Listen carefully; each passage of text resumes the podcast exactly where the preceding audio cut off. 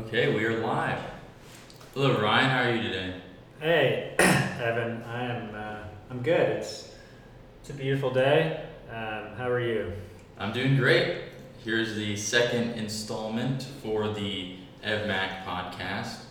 If you guys remember the first episode, we had Sean Garvey, an old friend of mine, and today we have Ryan Garvey, Sean's older brother. There's one more brother. I will complete the trifecta after this, maybe. He's Uh, waiting in the green room. outside. Yeah. Um, but yeah. Well, I, I can say, I mean, the first time, um, I wouldn't say I really ever got to know you that much as a, as a kid, but, and it's funny because we're doing this podcast on a ping pong table. That's our table. And most of my exposure to Ryan was through ping pong. Indeed. Sean and Sean and I were obsessed with ping pong, and if you ask Sean to this day, he'll say that ping pong's one of the major contributors to to his life. He spent so much time playing it, and you know this we started playing probably when I was like ten or so, and and you know I'd I'd get the rare opportunity to play against Ryan, and would never ever win, and um, and I can say that I have won one time to this date. I'm very proud of that. yeah, Ryan, talk. Oh, was a good call? Sorry about that. Yeah, Ryan, what does ping pong mean to you? Uh, so ping pong is. I don't play much anymore, mainly just because I don't have a table anymore. But ping pong was a huge part of our family growing up. Um, we, when I was around like 13, we moved into a house um, over by Seneca Park with a, a really good ping pong setup in the basement, and we had we had never none of us had really played. Me nor Sean, my younger brother, or Patrick, my older brother, had much experience. And my parents got us the ping pong table pretty soon after moving into that house, and we just, especially me and Sean, just became pretty much obsessed with it. Played against each other, obviously a ton. Patrick as well, but then, you know, I would just seek out that was right as I was going into high school at Manual, and I would seek out like the best players at Manual, and eventually I became certainly one of the best players at Manual, and uh, it was yeah, I, I had a I had a lot of just honestly countless hours playing ping pong. I, it's for sure in terms of my sports that I'm good at. Ping pong is right up there. I've played a lot of different sports. I played soccer, you know, very seriously. Um, played in college, but took ping pong pretty seriously and, and just loved it. Yeah, I don't think people take ping pong seriously enough. Like, but when you see those games, like between you, you and Sean, or or me and Sean, and um, and it's just a, it's it's crazy. It's so intense, and I don't think because no one really experiences that level on a day-to-day basis. No one even knows people that good in America. I mean, of course, they take it seriously in China. It's just I really like it because you know I was a tennis player, and most if you can play tennis, you can hit around with ping pong. You have like the basic form down. You understand what spin is, and you can you can hit. And some of the tennis players, if they actually played some more ping pong on top of that, could get pretty good. Uh, so that's kind of why I liked ping pong. Uh, but I, uh, it's, it's much less aggressive as in, on your body, you know, sprinting around. But there's so much skill and reflexes. That's what I like about it. It's just like the ball's moving so fast that you get in this flow state because you could never think that fast. You just have to do, Mm-hmm. and uh, that's what I really like about it. Um, Yeah, it's uh, there's a lot of ping pong is a it's a very there's just a lot of great things about ping pong. I mean, when you it it's a because you can kind of you know you can almost if you get pretty good at it, you can kind of play like like I could play ping pong the way I wish I could play tennis, and that's that's just really fun because I've loved tennis is probably my favorite sport to watch.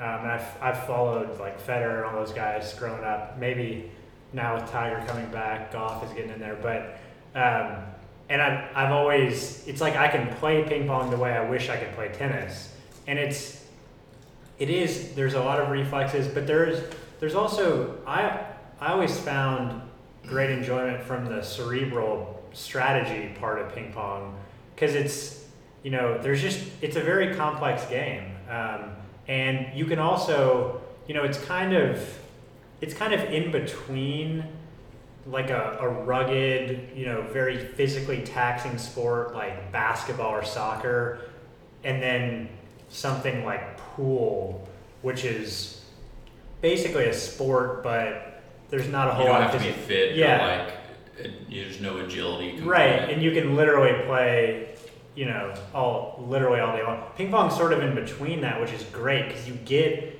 you get this like kind of runner's high from moving around so much, and it helps to keep you in shape. But it's not so hard on the body. I mean, you, we would just you can do it for hours. Yeah. And, and not like injure yourself. yeah, exactly. So yeah, a lot of a lot of things to love about ping pong. I need to I need to try to play more honestly. Yeah. Um, so when you headed out to, uh, it's Wyoming, right? Yeah, yeah. So I am I am leaving on May 4th, driving out to a ranch in the in Grand Teton National Park. Um, and I'm gonna go and work out there and live out on the ranch. Um, Like and, a uh, like a cattle ranch. uh, yeah, I, you know, I don't. It's it's referred to as a like a dude ranch, um, and there's it's a pretty big like operation. Um, what I'm going to be doing particularly is working with their scenic float department, which they take uh, groups of customers down the Snake River on like day trips. So you have like a guide in the center of kind of a big raft with 10 or 12 people on on board and yeah they go down for you know a few hours on the snake river it's kind of it's not like whitewater rafting but it's also not lazy river it's sort of something in between that where there's quite a bit of training so Is there? I mean, imagine that would be kind of cold. Uh, like the water or Yeah, just yeah, being out the there Water. You know, I don't know. I- I'm sure the water is extremely cold during the like fall and winter months, Yeah. and I think it's still, um, Even in the summer, like running water can be pretty cold. You know. yeah. And it, and I, as far as I know, you know, Wyoming's the weather out there. It's even during the hottest months of the year, like June, July. It's still chilly in the mornings and at night. Um, so yeah, it, I'm, I'm really excited. I'm not going to be starting off as a as a guide. I'm going to be like a driver, so like transporting the group, you know, to the starting point, picking them up, doing stuff like that. And then my intention is to get trained, you know, as quickly as I can to actually guide and take people down the river. So it's it's, it's exciting, big change. How'd you find out about this? Just Google and stuff. Uh, no, so I have a cousin who's quite a bit older than me that um, he worked, he, during college, worked at this ranch for two summers in a row. He, uh, the first year was a driver, the second year was a guide, and he had kind of, I don't know, you know, when the first time I actually heard about it was, but um, he had mentioned it to me a while back, and I have just been kind of wanting to change things up. Kind of feel like I'm spinning my wheels a little bit in Louisville, Mm-hmm. and uh, basically just thought it was it was the right time, and um, so I got with him and went through the process to try to get a job out there, and it worked out. So Nice. And this will just be. They only do this in the summer.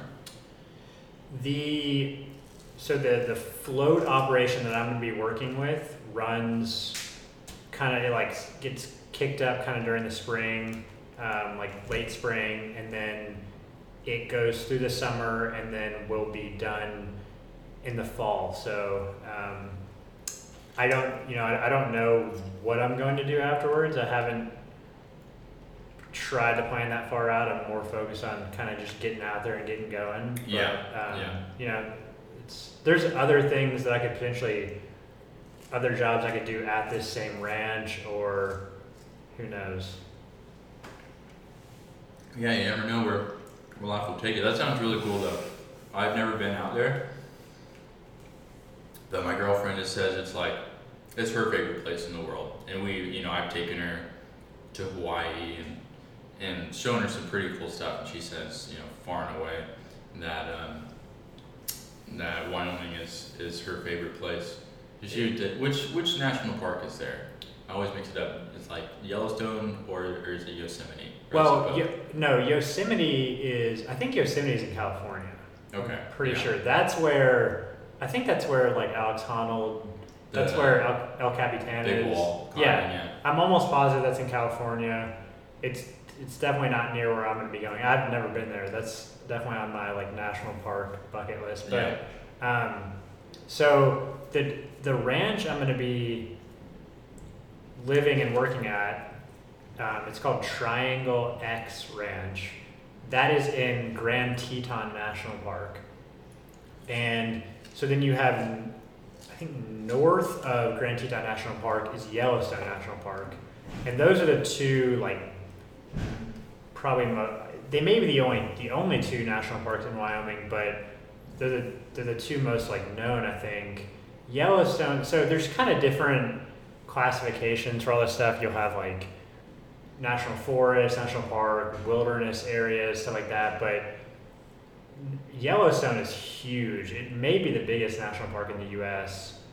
Um, it, it's it's really big, and so where I'm going to be staying, I think is considered part of like the greater Yellowstone area, but it's not actually in Yellowstone National Park. Yeah. Okay. Very cool. Yeah, that's awesome. I certainly um, get the travel bug if I stay in Louisville too long. I know that was kind of what uh, you know the episode last time was with with Sean is that you know he hasn't even been back too long at all, and he still he kind of wants to head back to uh, Southeast Asia. I think it's just a women for him. I think he just likes Asian women or something. Yeah, it, it could be. Yeah, you know, he's. Uh, I know he's been making uh, making some noises about wanting to do some more traveling. So he's kind of getting into this whole like personal training thing right now. But I don't know. Maybe maybe he'll do that soon. I and I've you know part of the reason um, I think that I wanted to do this and and especially wanted to go to this particular place is that I've been to Wyoming twice in the past uh, like three years. And then, uh, so like I did a camping trip out there, kind of like camping out of a car with some friends. But then in 2017, I went out there with my older brother Patrick, and we met like two of our friends and did a, a backpacking trip in the Wind River um, mountain range, which is part of the Rockies in Wyoming. And that was just a super cool experience and um, kind of definitely made me appreciate the wilderness more and um, I've been I've definitely wanted to get back out and do something like that again ever since then so Yeah. Well, that's awesome. I'm uh, I'm a little jealous for sure. But that's um, that's part of my motivation. Like I told you, I'm building a tiny home is so that you know if I don't have to pay for rent and if I can have no I know that I have somewhere I can come back to because you know I can always come back to Louisville and you know live with my parents or whatever but um, it doesn't feel right necessarily to do that. So if I have my own place, then you know I don't have to worry to come back and and sign a lease or anything like because I you know I signed this lease is a year long, and then most leases are a year Mhm. six months, and that does not give you very much uh, flexibility. right So yeah, hopefully I can make that work. Yeah. I am gonna make that work, but it'll take some time. I, I'm eager to to see the tiny home or at least see whatever progress has been made I know we've talked a little bit about me and Sean maybe gone out there one weekend so hopefully I can see that it sounds sounds very cool Yeah, yeah, I'm planning on going out there this weekend and doing like the first major thing. Um, I have not been saving money quite as quickly as I was hoping to. Um, but it'll, you know, it's a slow process. So, yeah, I mean, we talked to, um, telling you on my other podcast, if anyone wants to check that out, the Seeds on Ground podcast, where I talk mostly about sustainability. Um, you know, my uncle is fully solar powered, so that gives me motivation uh, to do the same. But yeah, um, but yeah, Brian, tell us tell us a little bit um, about you know what you're doing now. I guess. So that's so right now um, I am just doing some like random different work. I worked and I Are you not at UPS anymore? no, I worked at UPS um, basically over the winter, and that was all right. Um, but Did you and Sean work there at the same time at all? no, he worked there before me. I I mean, he only. How long did you been there? not very A couple long. weeks, maybe. Yeah, a couple weeks. I think I was there. I was there for like three months, maybe. And actually, it wasn't bad. It was. It was. It, like during their peak season, that's like when I signed on. There's some good financial. Like the pay's not bad, and um, it just was. It was better than I thought it was going to be. But then things changed a lot once you get out of like peak season. I was kind of just like, see you later. I, you know, I wanted to get this thing lined up in in Wyoming before I made any changes there. But um, yeah, so since then I've been doing a few different things. I have a there's a friend of mine's family owns a flooring company in Louisville, and I work with A, them. a So what company? a flooring company. Um, well, Oh, flooring. flooring. Yeah. Okay, I thought you said fluorine. I'm like, are they flu- putting all the fluoride in all the water? Are they evil? No, so I um, I work with them some, and I also just I, you know I I have a family friend of ours. I do some. Uh, this guy named Mike. He has owns a bunch of properties. I help him like I've helped him remodel some of that stuff, and just kind of I'm just kind of uh, you know trying to make a little bit of money here and there and um, get myself ready to, to leave. Because I don't have that much time at this point. I mean, I'm leaving in under three weeks. So. Yeah. Are you still? Uh, are you? So you're not at your parents with Sean, right? You're No. you're at the apartment. Yes, I live at Kensington Court, which Mhm. is a building that my parents used to own. They no longer own that, but yeah, I'll be there until the end of the month, um, and then I'm gonna li- I'm gonna move in with my brother Patrick for like three or four nights, and uh, then I'm I'm hitting the road. Nice. That's awesome. And you don't. You're not. No one's. You're not meeting anyone there. No one's going with you. No, I uh,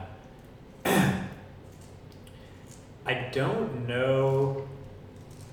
The only person that I've even I have a contact that I've been going back and forth with, um, you know, just about like getting a job and all that stuff. But I don't actually know anyone that works or lives out there. Every basically everyone I tell that I'm everyone I tell like what I'm doing, they're like, oh, well, we're gonna come visit you, and so I'm hoping someone like one one of these people actually. I, I think my parents are gonna do a trip out to that area of the country. They've never, they've actually never been there, so it's like perfect. Well, they were supposed to go to Vietnam to see Sean. Yeah. That didn't happen. I think that a lot of that was because he came home like a little bit earlier than he thought, maybe. hmm Um, but yeah, I think they're gonna come, and then I'm I've been talking to a group of friends uh, about possibly meeting. Uh, we may be meeting at Zion National Park and doing a, a camping trip there while I'm That's in Utah. Right? yeah, which is awesome. I I was there on a family trip many years ago, and that's a super cool park. So yeah, I'm, I'm hoping. I'm definitely hoping to see some familiar faces while I'm there.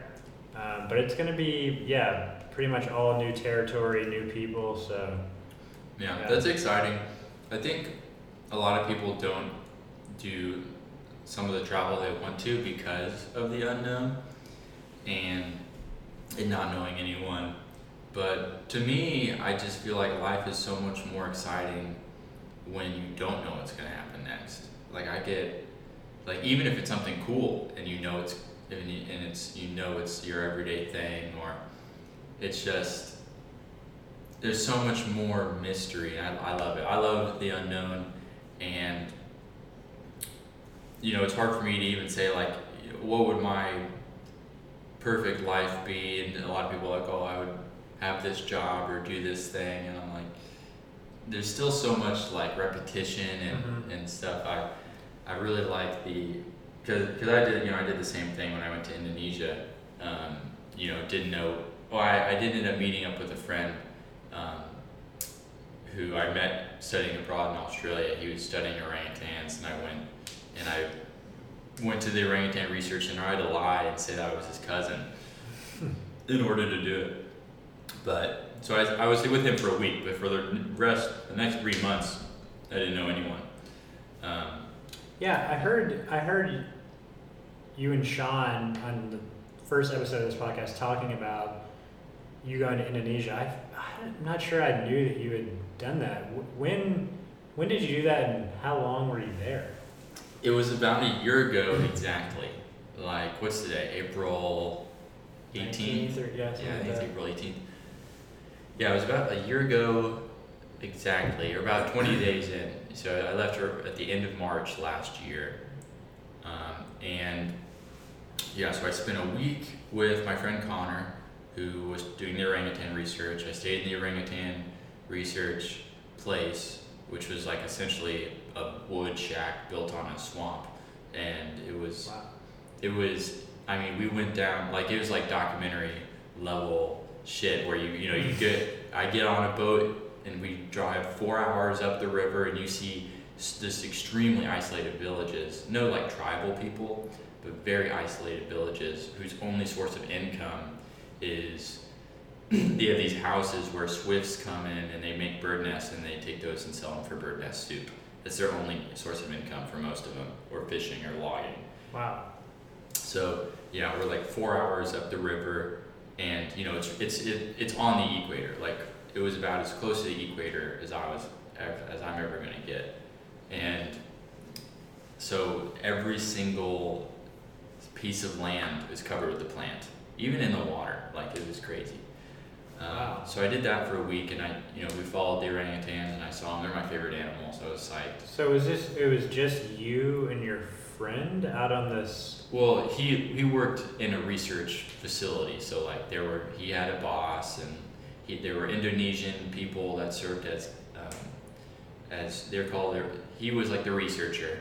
The, the Western white people were researchers, and then they had research assistants that knew way more about the forest and way more about orangutans. But Yeah. they they're, just, they're not affiliated with any colleges, so so they would show them around and. I'm, mu- I'm, I'm just thinking like, it seems like this is a very remote area. I mean, were there, what ha- what if you got some sort of an infection? Like, were there medical people around, or like, how is that? No, it, what it was next to a village, this research camp, you would walk about 20, 20 minutes out of the forest and you would be in the nearest village. And they had a few people, you know, they probably had, I don't know how many people in the village, probably 50 or something, maybe less. Hmm. And so not really any medical attention, but, you know, four hours down the river, you could go to one, one of the major cities of Indonesia, Palangkaraya, and you could get help that way. I'm sure they had some stuff on, on tap, who knows? yeah. Um, but I mean, I, when I was there, this is when I was so yeah. I'll just finish explaining. So one week there, and the mosquitoes were so terrible. Like Ah. they would bite you through two layers of shirts. It was it was I've never seen anything like it. My entire leg was bitten bitten up, and so I did one week there. I got pooped on by an orangutan, and. Uh, and I, I joke with Sean that I have its microbiome now, and I'm super resilient. Could be good. Yeah. but um, fecal, fecal transplant yeah, from an an orangutan. orangutan, yeah. And now at the time, I was eating pretty much 100% fruit, so I felt like an orangutan. Um, and uh, so I did that for a week, and then I did like three weeks at a farm, roughly in the same area. Not like, sorry, not the same area, but central Borneo still. Um, and uh, Borneo is just, just the name of the island. In Indonesia is the southern. In, Indonesia, well, the sorry the southern two thirds of Borneo is called Kalimantan, which means Indonesian Borneo, and then the top two thirds is Malaysia, and and then the, there's a speck that's Brunei, which is its own country. I was in Indonesia the, that, for that whole time. So yeah, three weeks at another farm, permaculture farm, um, and that's what I was into. And then about two months at another permaculture place, more of an education center, and I was in Java, which is a different island. Mm. And then two weeks on a very remote island called Ambon, which is far west Indonesia. Uh, and then a week at a durian festival in Malaysia, which is amazing. Uh, and then two weeks in Hawaii, and then I came back. So it was about three and a half, four months overall. Wow, that's some legit. You know, that's like real adventuring. That's that's Yeah. awesome. That reminds me of a my brother Patrick and his wife and I watched a movie recently called Jungle. It just reminds me of that. It's like these young guys. Like it's based on a true story. I think it stars the guy that played Harry Potter, but they're like going to the Amazon to. I don't know. They're like going to find Yeah. some lost tribe, and it's just it's it's cool like to actually really like adventure like that. I don't feel like I've got a taste of that doing that backpacking trip, but that what you did sounds like a whole different level. So that's Yeah. awesome. Yeah, it's definitely being in. So they say the Borneo rainforest is the most diverse uh, because it's been around for 130 million years, whereas the Amazon and the African rainforests are much younger. So they've they have you know they. I mean, this is debatable because there's so many species that are undiscovered. There's so many species that are being, you know, killed every day too. Yeah. Um, but they say the Borneo rainforest is, has the highest diversity, and I was just like, I have to go there before it's gone. And and my friend was telling me that he was doing research on orangutans. The second he told me that, I was like, I'm coming to visit you. I don't care what happens. I just gotten a job, and you know, I quit my job. Uh, for I probably wouldn't have quit the entire time. I probably would have sort of asked leave and done done this vacation or this trip but it was time to quit that job anyways. That was installing solar panels. Um, yeah, I mean, waking up with the rainforest it was something else. You get your because the orangutans wake up at like five a.m. So you have to get there before them. So, were you all? Where were you sleeping? Were you camping? Like, how is this? Or were you just sleeping at this shack? Like, were you going back to the shack like every night? Or Yeah, we, we sleep and they have food in the kitchen and they have a big table and they have research equipment and stuff like that all in this. I mean, it's a big place. It's not just a shack. It's the, they do have multiple rooms and it's all open air though, and it's literally over open like standing water, so that mosquitoes are like there's no escape. Um, Yeah. So yeah, you're welcome to some of these strawberries if you like. Um, Thank you. and so yeah, we would go back and sleep there. Um, and then, then you would just walk on this boardwalk, which was really sketchy because it was just two pieces of board separated by like a space about the size of another six six inch wide board, and they were separated. So you, it's not like wide. You have to you can only walk almost like you're balancing on one at a time, and oh, then wow. and then and then you have to and there's soup some of them are really slippery because of you know all the moisture of the forest and you just switch back and forth and you know there's usually only one walkable one at a time because a lot of them are broken so you're walking above the forest uh, and you're switching back and forth on boards the whole time so you're you're definitely bound to fall and it takes a ton of focus to stay balanced you have to walk for 20 minutes on these boards single file Are there like alligators and stuff under you, or No, no, it wasn't. It was just puddles. It's it's a Ah. swamp forest, so there weren't any rivers. snakes? I mean, I can guarantee there are snakes. I didn't Yeah. see any, but uh, that's the funny thing is that you don't really see many animals. But you know, if you pick up a rock, there's like twelve undiscovered species of beetle. But um, Yeah. but and they had I, I helped them set up camera traps, and they they caught clouded leopards Oh wow. and leopard cats. You know, huge male orangutans, as well as a couple other interesting animals. Yeah, the rainforests are so fascinating. I just, because if, if if there weren't any mosquitoes, I'd still be there. But it, the mosquitoes are just too much. that's brutal. Especially, it seems that they're they've gotten used to the species there over time, and the Indonesians don't seem to be as bothered by them.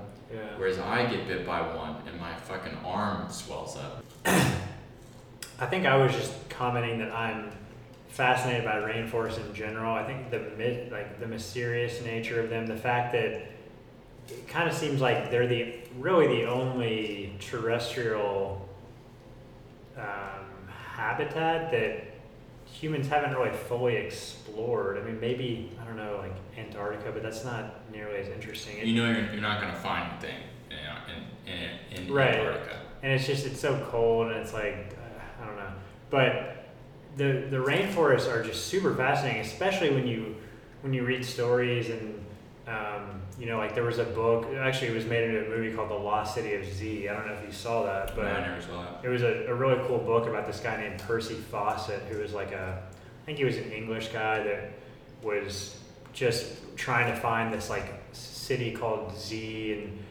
b- back in like maybe like the early 1900s. It's just it's so interesting, especially when you know people are going on these explorations without like modern technology. And um, I think there was a there was A a, lot guy- of them just died of starvation. You know, like yeah. every every time uh, Europeans tried to get explore into Papua New Guinea, the forest was so thick that they just starved every time. They Yeah. could never get through. it's just such a brutal environment like it's just it's just incredibly hostile and i think so percy fawcett and this is a, a pretty big like movie that came out and it was a good movie um, but like i think percy fawcett and his son they basically just disappeared like he he went came back and then like tried to go again this guy was just super like and they just disappeared and i think most people think they were just taken captive and killed by like tribal people there. But yeah, it's, it's really interesting. And There was also there was a um, Joe Rogan did a podcast not that long ago with a guy named I think Forrest Galante. Yeah, I saw that one. Yeah, and so I, I really like that podcast, and that's what like when you were telling me about like going and like doing this adventure in Indonesia, I was thinking about that, and um, yeah, he I know I know Forrest Galante mentioned that he thinks there may still actually be species like undiscovered species of large kind of like megafauna animals. Yeah, like the giant ground sloth or whatever. yeah, or just like it wouldn't necessarily need to be something bigger than anything else, but just any sort of new species comparable to like a large, you know, mammal or whatever. I guess it could be. Something a little bit more interesting than like a new species of Yeah. rat. Right, and he so I know that it's a controversial opinion that he, he holds. I, I think he's he's basically like a biologist, and that's just I found that so fascinating because his whole thing is going and trying to find these like undiscovered species, and he was I know he spent a bunch of time looking for uh, I can't remember what it was, some like tiger or some. Oh, the thylacine, the uh, Tasmanian tiger. Yeah, yeah. So, um, so yeah, that guy was cool. But yeah, uh, rainforest, man, I'm, I'm fascinated. I don't know if I would have the, I don't know if I would have the gumption to get out there and actually Yeah, explore. I thought I was hardcore, but I was only there for a week. And my friend Connor did this for an entire year. Every single day. Well, he had two days off, you know, he had weekends. But almost every single day, he had to get up at like 5 a.m., find an orangutan, and follow it for like 11 hours through the forest. And you spend a lot of that time just lounging in a hammock, which is pretty nice. Mhm. They, they to catch the orangutan piss, collect the orangutan poo, and, and it was hard shit. It was hard as shit. Um, So are orangutans are they pretty friendly generally, or can they be like can they be hostile towards humans? How does that no work? one's ever been killed by an orangutan, Okay. um, and they're much less aggressive than chimpanzees. They're interesting because they're not social like chimpanzees are. They don't live in groups. They're solitary. Okay. They do form bonds with other orangutans, but they're it's more like the bond where like they might not see each other for years and then they'll see each other again and they're still friends. Whereas chimpanzees are constantly reevaluating their like relationships and they live in tribes, they have to. Um, but orangutans, I mean, women have been raped by orangutans male, males before. Like, um, I read a book and that happened. that's, pretty scary because they're strong as fuck. They're super strong. Yeah. Um, and, and then, like, my friend Connor said he got charged by an orangutan male, but uh, nothing happened from it, you know. Uh, Interesting. Yeah, the, the great apes are like, I, I'm. They're pretty aloof. They're kind of like cats. They don't really like to pay attention to you. Yeah, I just the differences between the different apes is always something that's fascinating. Yeah. Like bonobos are like always having sex, and then chimps are, I guess, sort of a little more like humans. Obviously, their cultures are nowhere near as complex, but like they're they They can be very war, violent. yeah. Yeah. They'll Yeah. just they'll like hunt monkeys and then I don't know that much about orangutans and then what what is the other one gorillas I, I think? Yeah, gorillas, and then uh, wait, the gibbons are another ape. There Okay. are five apes, so you got all of them except the gibbons. Gibbons are known as lesser apes, I see and if I could, I tell people if I could be any animal, it'd be a gibbon because they they move through the trees faster than any other animal. They'll swing freaking 50 feet in between trees, and their shoulders are like twice as they're huge compared to their body. So it'd be like having my shoulders on like a tiny body, and I could just like do whatever I want in the trees. yeah Um, and there's a moment when the first thing that happened when I got there is I saw like we were surrounded by a couple gibbons, and they, they stay really high up in the trees. They never come down. And I hear them screaming like they make whoop whoop like crazy noises, and and then there's like five uh, in the trees around us, and like like I said, they're really high in the air, so I'm not like threatened or anything. But and I see one like from really far away, and we make eye contact, and he just goes crazy. He's so upset that I'm there.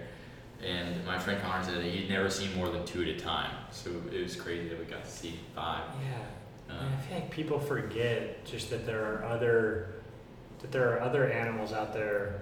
Speaking of like the, the other great apes, that they're just so in, they're frighteningly similar in some ways to humans, and you can see them at the zoo or whatever. But like, yeah, it's uh, th- they all have their own like Yeah. idiosyncrasies. Orangutans' moms ha- have to raise the kid for eight years.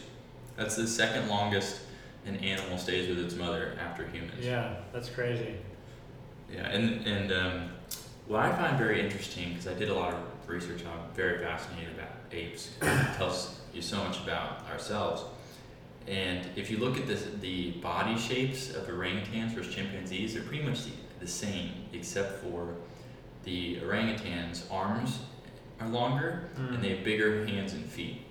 Okay. And my my theory as to why that is, is that in Africa the trees are farther apart, and so in, in Indonesia and Borneo the trees are closer together, and that means if your arms were like a little bit longer, if your hands were a little bit bigger, then It would then- help you to survive. yeah, then you could then you could stay in the trees all day long. You'd never even have to go to the ground. Mhm. And that's pretty much what they do. Um, Yeah. So it's they're super fascinating. Orangutans are my favorite because they don't really get the same sort of credit that chimps do because they don't they're not as interested in making tools. Not because they're not as smart, just because they're la- they're lazier. Yeah. And um, I think people just they don't people probably don't relate to them as much. Just they're not as social. They don't look as much like humans. But yeah, yeah. and they are farther away on the on the family tree. Hmm. Okay.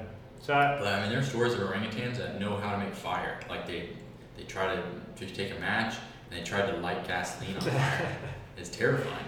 yeah, yeah, man, yeah. It, people, you know, I think sometimes have fears that one of these ape species will like become over. smarter than like Planet of the Apes. But I feel like that that fear is quickly being, if that was ever a legit fear, I think that the the fear that we're gonna create technology that's smarter than us is a lot more likely. Yeah, But uh, so I wanted to I want to ask you about your your diet. I heard I, I hear Sean just randomly he'll mention things and I'm like that sounds weird, but I I think on your on the podcast with Sean you said you haven't eaten cooked food in like a month or something. Yeah, that- yeah. So I've been What, what's your? Give me like the overview of what Yeah, you're yeah. doing right now. Um, so, you know, I'm not perfect. I'm not 100% anything all the time. So, like, you know, I had, I had, a, you know, since then I had one meal cooked food just because I was hungry and I was feeling like eating, uh, you know, I just had like a cooked steak and, um, and some, you know, rice and beans with it or whatever. But 99% of the time I eat raw food. So, and, and my reasoning behind this um, I've been doing this for a while. The majority of the reasoning is that I feel much better doing it. But from a philosophical standpoint, every single wild animal in the world eats only a raw food diet. You know, they have no access to cooked food whatsoever. And uh, yeah, that's just sorry, my door opened. The wind got it.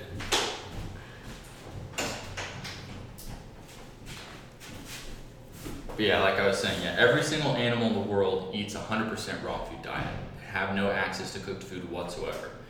And although humans have been cooking their food for a while, you know, maybe you know, no one knows if you look it up online. It ranges from we've been doing it for a million years to we've been doing it for a hundred thousand. So no one really knows.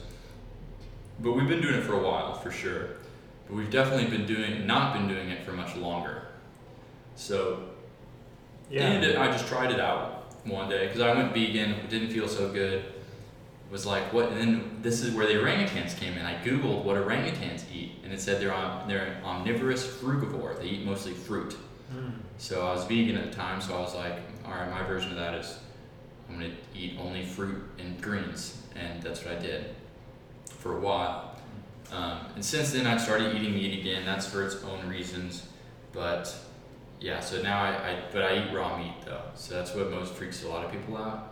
Yeah. Um, I I don't think I've ever heard, and I, I do you know I I just am um, interested in nutrition generally, and so I you know read stuff and watch YouTube videos and all that. I I don't know if I've ever really heard of someone eating a lot of like raw meat. That that uh, I mean the obvious thing that comes to mind is I think most people would be like, oh, you're gonna get salmonella or whatever yeah. whatever Yeah. potential bacterial infections or whatever. But I just, I don't know. I've never really, I've never really heard of that. It, it- so cooking, and I, I don't know the details of this, but you may be, be more familiar. Isn't one theory um, about how humans' brains got to be so big and how we sort of separated ourselves from all the other animals is that, or at least part of the reason is that we started cooking food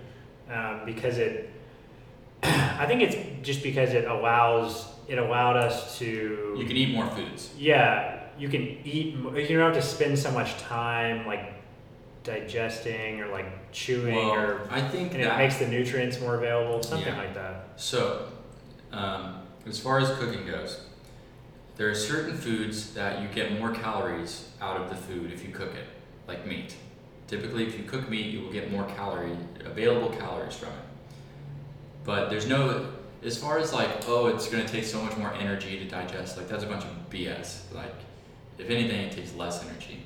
Um, as far as like how you feel, if you eat raw meat, freaking glides through like no problems if, compared to when I cook meat, it's like the digestion just feels doesn't feel very good. Hmm. Um, but as far as available nutrients, so here's the the typical examples are tomatoes and carrots are both good examples where you know you eat a carrot, it's pretty crunchy and hard. If you boil it, it gets really soft, and more of that vitamin A is available for you. That really cooking really only helps you like makes more uh, nutrients bioavailable if that food isn't really supposed to be eaten raw anyways. Like you can get away with eating a carrot, but it's it's a root vegetable. It's like a beet, it's like a potato, it's like all that. You wouldn't eat any of those raw. Um, and then another people have examples of like tomatoes, canned tomatoes having more lycopene, which is a provitamin A. Yeah. Um, but for, but people don't talk about the nutrients you lose when you cook. Yeah. Where if you cook meat, meat actually has vitamin C in it. Most people don't know that.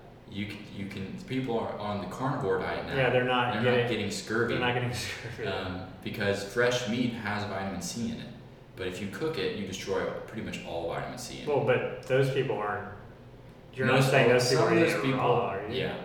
Well, that's a good question. I don't really know how they're doing it, but I'm if they're just, eating, I'm just assuming. depending on how much they cook it though, like, um, because you know if you're just getting the outside, you're eating it rare, you might have some. The more you cook it, the more you destroy. And vitamin C is definitely the most susceptible to, to being destroyed. Vitamin B, all the B vitamins are next. Um, the, all the fat soluble vitamins will degrade about 20% as opposed to 100% like vitamin C. But they're a lot more stable. Yeah. But yeah, I, as far as the ba- parasites and bacteria and stuff go, I was doing a lot of research on this past few days just so I could answer people better on it because I'm just not really.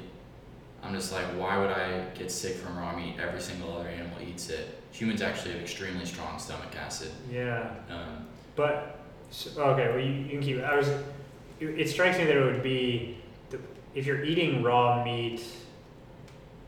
Like if you're buying meat at like a grocery and then eating it raw, it seems like you could be the meat could have been exposed to some of that stuff in a way that it wouldn't have been if you were like a hunter gatherer eating raw meat. So That's true. You have to be careful where you get it from, no doubt, no Yeah. doubt about that.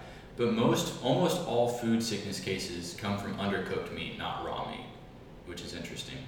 Can't really explain that, but that's, maybe that's that's because you're the only one eating Yeah. raw meat. I don't know. I've been doing it for a while, and there are people on YouTube who've been doing it for their entire lives, and they never get sick. wow.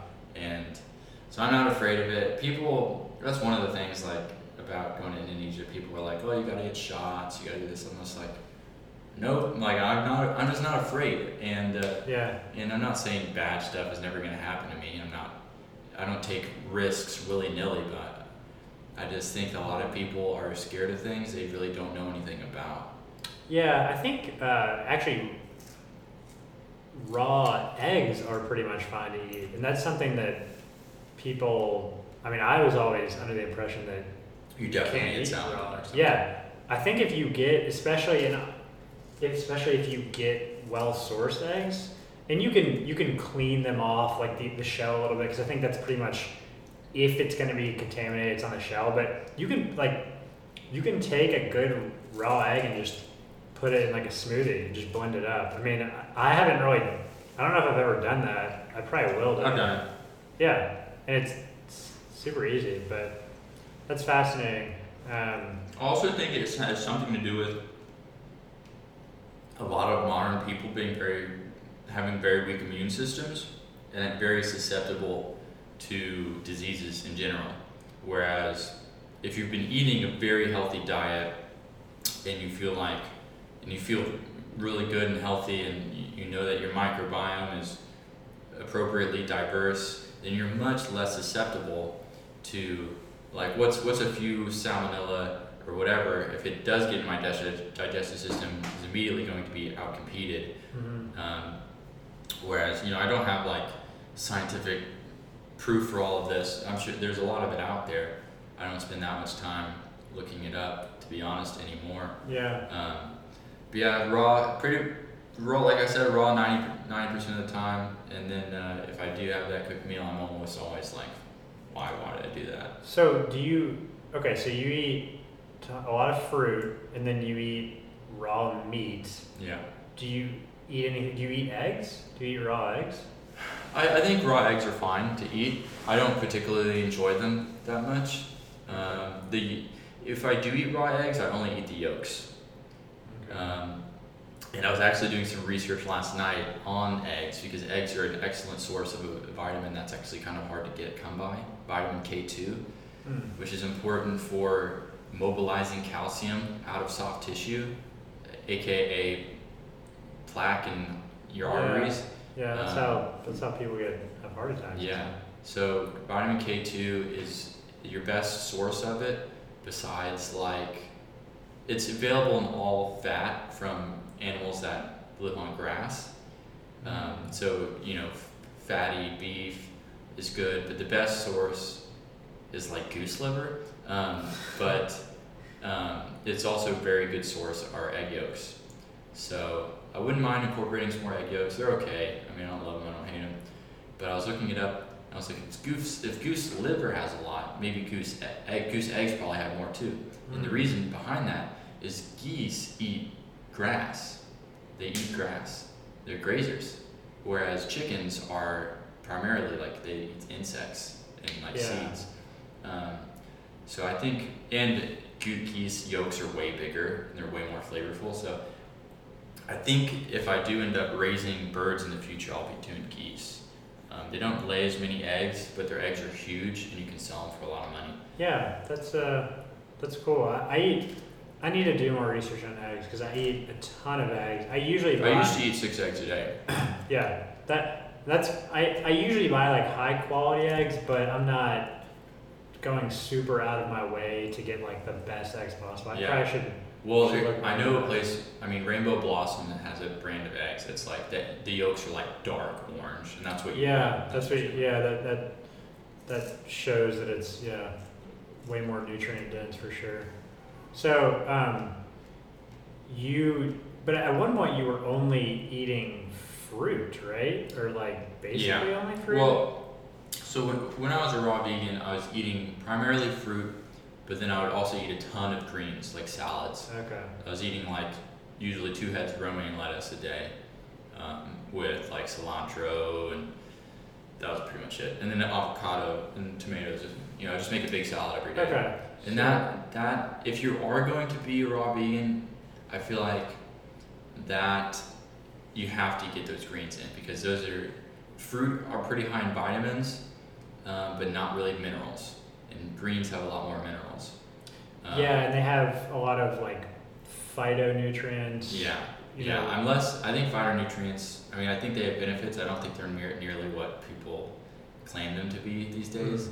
because like like a phytonutrient a nutrient means something you need you actually can live without phytonutrients you know your body doesn't like do anything with them it just reacts to them Yeah, so and I think I think it's interesting because yeah, so the phytonutrients are not; those are distinct from like vitamins and minerals, Yeah. which are things that the body need, like absolutely has to have for all these different. Th- those are, I guess, would be considered like micronutrients, like you could call them that. But yeah, I, it's it's fascinating because certain plants have mechanisms to prevent themselves from getting eaten or whatever.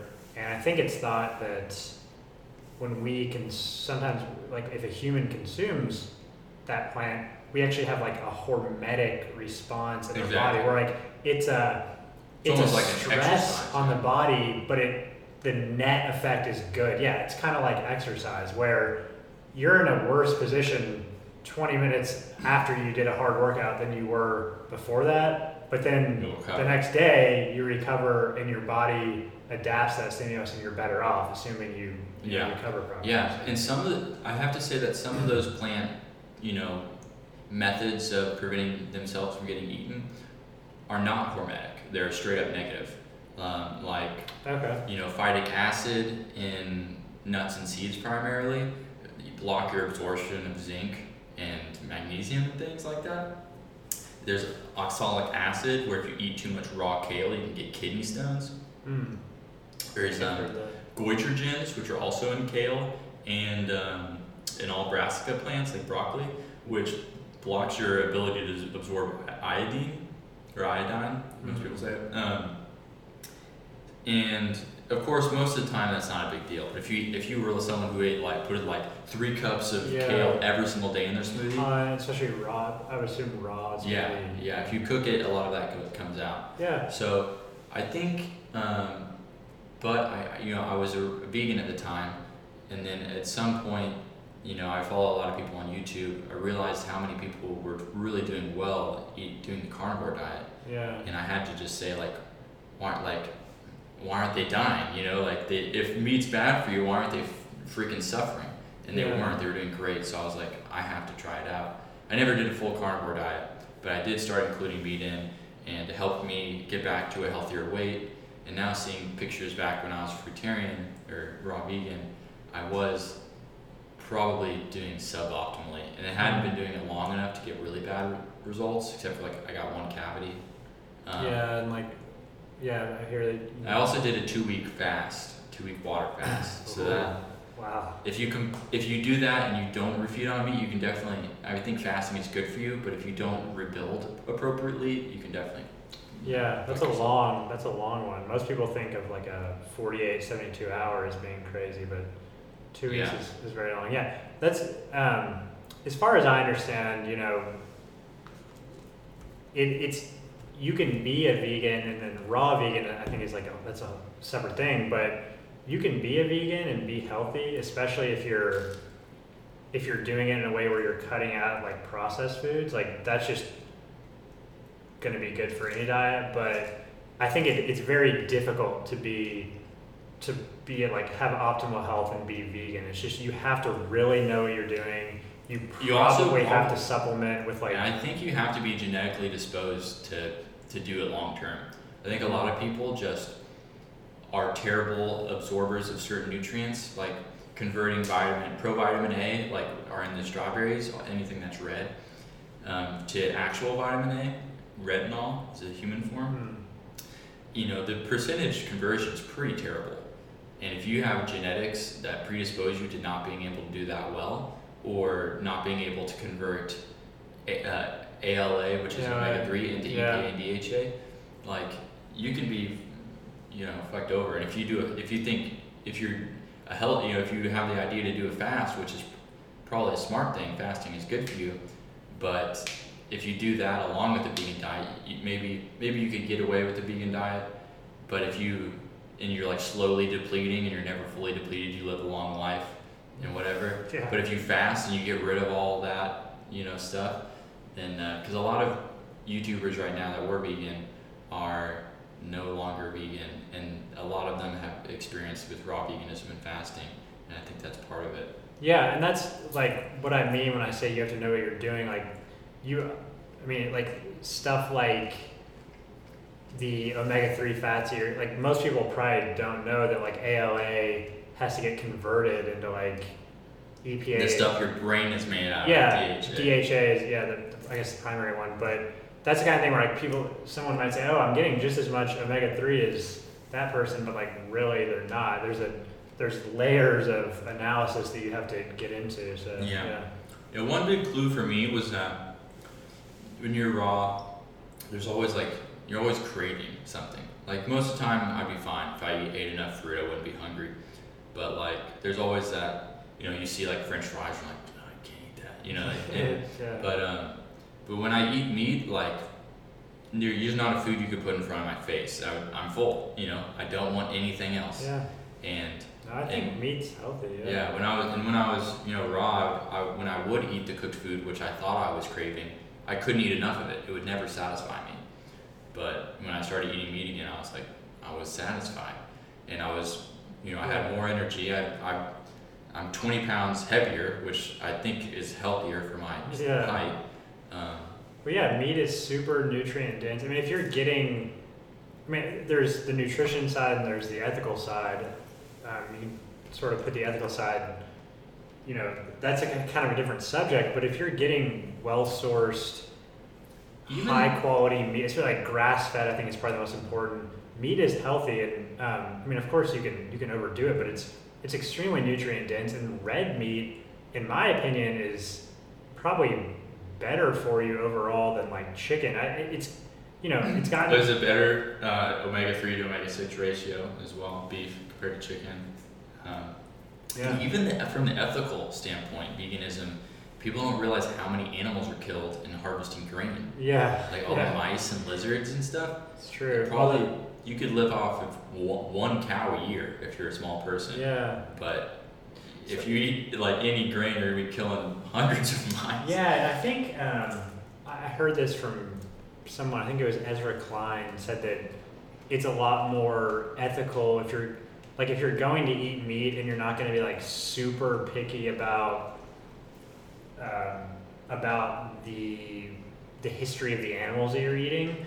That it's better to eat beef because, like you said, a cow has a huge body and provides a ton of meat, but it only has one brain. So like a family can eat a cow for however long versus like they can eat a chicken in a night. So Yeah, it gets very weird when you try to compare like, oh, but cows are smarter. Like you're comparing the consciousness of, yeah, of different animals, and that's very difficult. it becomes like you. It becomes like you're not God. You don't get to decide like Yeah. who matters more. Uh, Yeah, it's it, you're also it's just it's such a guessing game. You know, you can obviously we can look at an animal's behavior and try to infer how rich its inner life is, but it's like that's yeah. that's uh yeah that's not easy to do. Yeah, I agree. I've got a weird diet. I've had one for a while. I've been experimenting since I was like 15. Um, I told Sean that he needs to. I mean, I didn't tell him he needs to, but you know, he he. Sean's always very interesting. Oh, I'll do it with it. You know, he'll say Yeah. that all the time. But um, I haven't gotten him to really try anything with the diet yet. I know part of it's that he lives with you know his parents, and uh, and even for me, who I'm very you know, I'm pretty disciplined about this stuff. Living with them was more difficult to, you know, when I'm home now, I eat whatever I want. I buy my own, all my own food. hmm It's hard to turn down free food sometimes. Yeah, and having a ton of food around, it's hard to resist just normal food, especially processed food. It's like it just you know it's there, and it's just it's, it's better to just not have that stuff in the house if you if you don't want to eat it. Yeah, yeah. Yeah, right now I eat the fruit mostly for um, just hydration, um, and also I, it's delicious.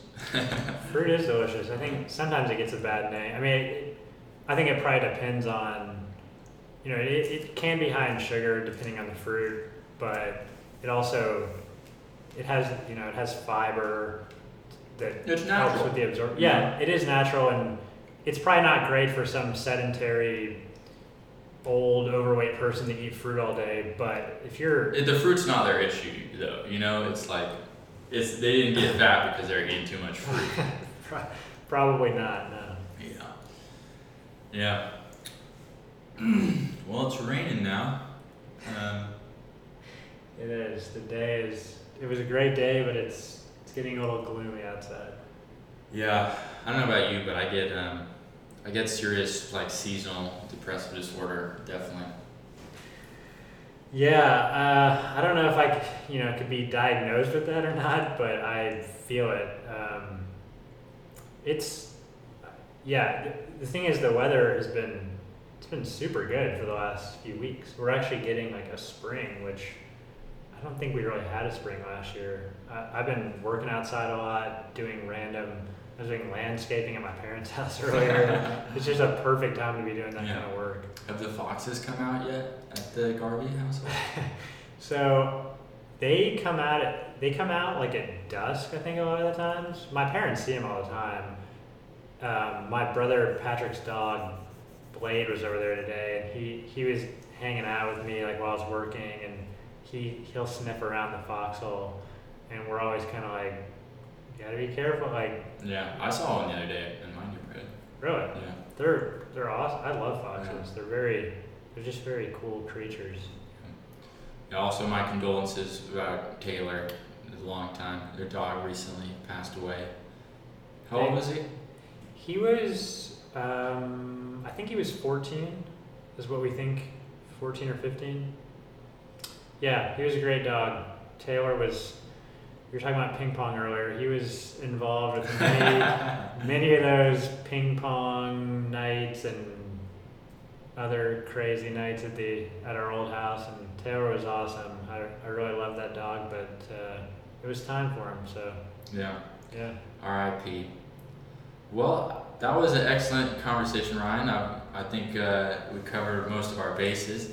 Um, but yeah, if you, I guess you're leaving in like how- two weeks, three weeks. Two and a half weeks. Jeez. I'm leaving. All right. Well, i- in case that we probably won't get to do another podcast, yeah. uh, wish you good luck.